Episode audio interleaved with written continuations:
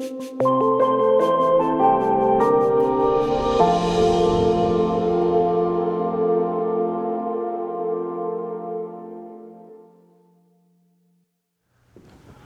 joy to have both of you with us today. This will not be the last time you see Adam and Annie with us. We're excited about what the future is going to bring and how we can be in partnership with them as a congregation into the future. So excited and happy that you're here. God has called you to an extraordinary work, as God has called many of us to an extraordinary work. And that is where we're going to begin today, a series for Advent that'll take us for the next several Sundays and including up to New Year's Eve on December 31st, is a series called Extraordinary Life. When we start reading the Christmas story, whether it's about Joseph or Mary or Zechariah, Elizabeth, shepherds, whoever it might be, we're reading stories about ordinary people. And in some ways, not even ordinary, but people that were at the margins, people that no one was really looking at from cities and towns that nobody was paying attention to. And in those moments, God called those people to this extraordinary work of being a part of the story of Jesus' first coming into our midst through his birth. Now, every single one of those people, when they started their journey toward this extraordinary life, it started with a moment of discernment. They had to have a moment in their life, for those of you who are part of my cultural zeitgeist, you will recognize that there were people who had to choose the red pill or the blue pill, one or the other. All of us face these moments of discernment where we have to decide how we're going to follow what God is calling us to do. And it's that decision, that pivotal moment of discernment. And once we realize what it is, that's the moment when God can do something extraordinary through us. And so today I want to talk with you about how that discernment process works at the beginning of an extraordinary life. So when we think about discernment, there's a common sense way to do that, and there's an uncommon sense way to do that. And I want to talk first about the common sense way we go about that. When we talk about the common sense way of making decisions or discerning the path we need to take in our life, we have a number of options available to us through our common sense. Option number one is wait for the open door. Wait for the open door. This is the option we choose when we want to take a passive posture to see what door might open, and when it opens, we go to move through it. Now, this is often the favored option of people who are looking for what is popular, or what is approved, or what is proven effective by others. The people who practice the, this kind of common sense of waiting for the door to open are not early adopters if the only reason you have a touch tone phone in your home is because you could no longer get a rotary phone, I'm talking to you. And for those of you who do not know what a rotary phone is, never mind. Option one are those who wait for the door to open. So, in other words, we're not going to move, we're not going to act, we're not going to take any action until we see a door open, and then we'll go through it. Now, if this were Joseph in this story in Matthew's gospel, this is the space where he would have done nothing except wait for an explanation to be given to him as to how is it that his betrothed, Mary, turned up pregnant during their engagement. Now, in a way, that's what happens later in the story, but I just want to frame this for a moment. That oftentimes, when we make decisions with our life and choices about what we need to do, we often make those choices based on the door that's open to us. And when that happens, there are moments in which we settle. There are moments in which we make choices that may not be fully informed, that are fully informed. Maybe we make choices because, well, we don't make choices because we're afraid to make them. There's nothing wrong with this way of making choices. There's been many seasons in my life where I've simply sat and waited on the Lord and said, God, I don't know what to do. I'm just going to wait for the door to open. And sure enough, eventually a door opens. And then I know that's the direction God has called me to take. Now, there's another way, common sense decision making works, and it's option two. Rather than wait for the open door, it is to not wait for the closed door. So, this is the person that may have three or four or five options in front of them, and they pursue all of them equally until doors start slamming shut. Then, as doors begin to slam shut, there's only one door left, so that's what they do. This is the person that likes to cultivate all of their options before they decide what to do. If you go to a restaurant and the menu's placed in front of you and you say, There are six things on this menu I think I want to eat, and you don't decide what you're going to eat until you're actually at a point where you must decide what to eat, this is you. This is you. Now, to the outside person, this appears as an individual who's def- this kind of indecisive. One of my favorite sayings to people is that I used to be indecisive, but now I'm not so sure. you have to let that one sink for just settle on you just for a minute.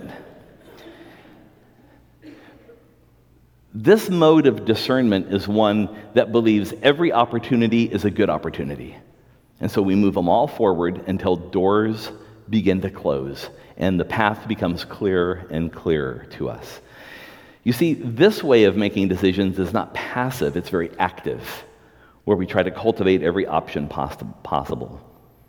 So if Joseph were to have followed this common sense plan, he would have simply said, Well, I'm a devout Jewish man who follows the Jewish law. And I don't know what happened to Mary over here, but the way we're going to move forward is to cultivate every option until I have no options left. And if that were his thinking, the only option he eventually would have had left is he would have had to divorce her. That's the only option left on the table. Now, there's nothing wrong with this way of making decisions. Sometimes, with option one, we're waiting to hear God's yes. But in option two, what we're waiting for is to hear God's no. And there's nothing wrong with making decisions in either of those patterns, as long as we're seeking and discerning what God is calling us to do. But there are moments in our lives where neither of these options work very well. As a matter of fact, the longer we stay looking at doors or trying to move through doors, we discover that the answer isn't a door, it's actually a window. That's option three. Now, the window is the option we look for when it seems like we don't really have any options left. This is Joseph. You see, he can't follow option one, which is to wait for the door to open because Mary's pregnant. And the last time I checked, that's got a nine month expiration date on it. So he has no way to get out of the situation he's in because it's already happening, it's already moving. And so the time at which he has to decide what to do is really limited. So he can't simply just wait for God to open a door. God will open a different kind of door in a minute, you'll see. But he can't follow option number two, which is to cultivate every option going forward because he's in an impossible dilemma. Matthew tells us that, jo- that Joseph is an individual who's a devout Jewish man, which means he must follow the Jewish law. And Jewish law in this case is that if his betrothed to be, Mary, turns up pregnant before they actually have the marriage ceremony, then that means that she's guilty of adultery. So, under Jewish law, he only has one option, and that's to divorce her. Now, in Jewish custom two, two millennia ago, an engagement was a legal contract. It's not like our engagements, which are kind of a, a handshake agreement until reception contracts are inked, and then it becomes a little more difficult. It's a legal contract, and if it's going to be ended, it has to end in divorce. In other words, the two families have to agree together that they're going to stop the marriage from moving forward, and then separate the assets that they've agreed they're going to be swapped together as part of the marriage. Joseph simply can't wait, nor can he keep moving everything forward, because if he moves forward too quickly, what would normally happen in this world is he would publicly accuse Mary of adultery, and depending on the community Mary was in, she could face ostracism, she could face complete estrangement, and in some Jewish communities, even in the first century, she could have been stoned to death. That's not the Christmas story you were expecting, was it? So, Joseph has to find a balance between being an observant Jewish man and protecting Mary as best he can because he doesn't want any harm to come to her. So he comes to a conclusion. This is his window solution. I'm going to divorce her quietly. Now, he doesn't have to do that. He could have made a huge public spectacle out of it. But instead, he chooses to do it quietly. And by doing it quietly, there are still going to be repercussions for Mary. But they're not going to be nearly as bad as if he made a huge public spectacle of the thing. So he decides he's going to divorce her. That satisfies his commitment to Jewish law. But he's going to do it quietly so that he can preserve some sense of Mary being able to move on with her life. There's nothing wrong with this way of making a decision. There's nothing wrong with trying to find the compromise, trying to work your way out of a difficult situation. There's this thing that's sitting on top of your shoulders right now. It's called a head, and in it, it contains a brain. And God gave that to you. And God intends you to use it to use it for decision making, to use it for your intellectual and academic development, to use it in a way that is stewarded well for the purposes of Jesus Christ in the world. So, this isn't a situation where, in order to make a good decision, you have to turn your brain off and just function by wild intuition. No. All of these ways work, but something unusual happens in this story that we'll call uncommon sense. And what makes it uncommon is what happens to Joseph. As soon as he decides that he's going to divorce Mary quietly, he has a dream. And in this dream, an angel appears to him and brings him a message. This is what makes it extraordinary because there was an option on the table that Joseph had never considered. And the option he had never considered was taking Mary as his wife. It never crossed his mind until the angel said so. Now, what persuaded Joseph to do that? And it's important that we understand why. Because the why is really not so much a why as it is a who. So when the angel speaks, notice what the angel tells Joseph. Mary's not conceived this child by adultery, but how? Through the Holy Spirit. Then the angel goes on to say that Joseph is to take this child as his own son, and he's to name him Jesus, Yeshua, which is a shortened form of Joshua. That name means God is salvation. So if you want to know what the name Jesus means, God is salvation. And then the angel goes on and tells Joseph that that Jesus won't save his people from the Romans. He says he will save his people from their sins. And that this Jesus would be a fulfillment of prophecy in which God would be among us. So, this isn't just another prophet that God is sending. This is God in the flesh coming to live among us and in our midst, Emmanuel. So, what persuades Joseph isn't the why, it's the who. Jesus is the one that persuades him to see an option he had not seen before. And that option was to take Mary as his wife. Joseph, if you ask anybody around him, has lost his mind. This is the crazy option. Why, when, why would he do this? He's convinced by what the angel has told him. And so when we think about what the story is telling us about how we make uncommon sense work, let's listen carefully to how God is speaking and moving in the story. There, there are five quick keys I want to share with you. Each one will only take me half an hour, so we'll be out of here in no time. No. Here they are. I'm going to go through them very quickly because they stand out in the story. They're so rich and so important for us.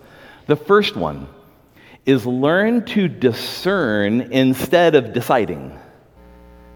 Now this is something that Christians do all the time is they decide.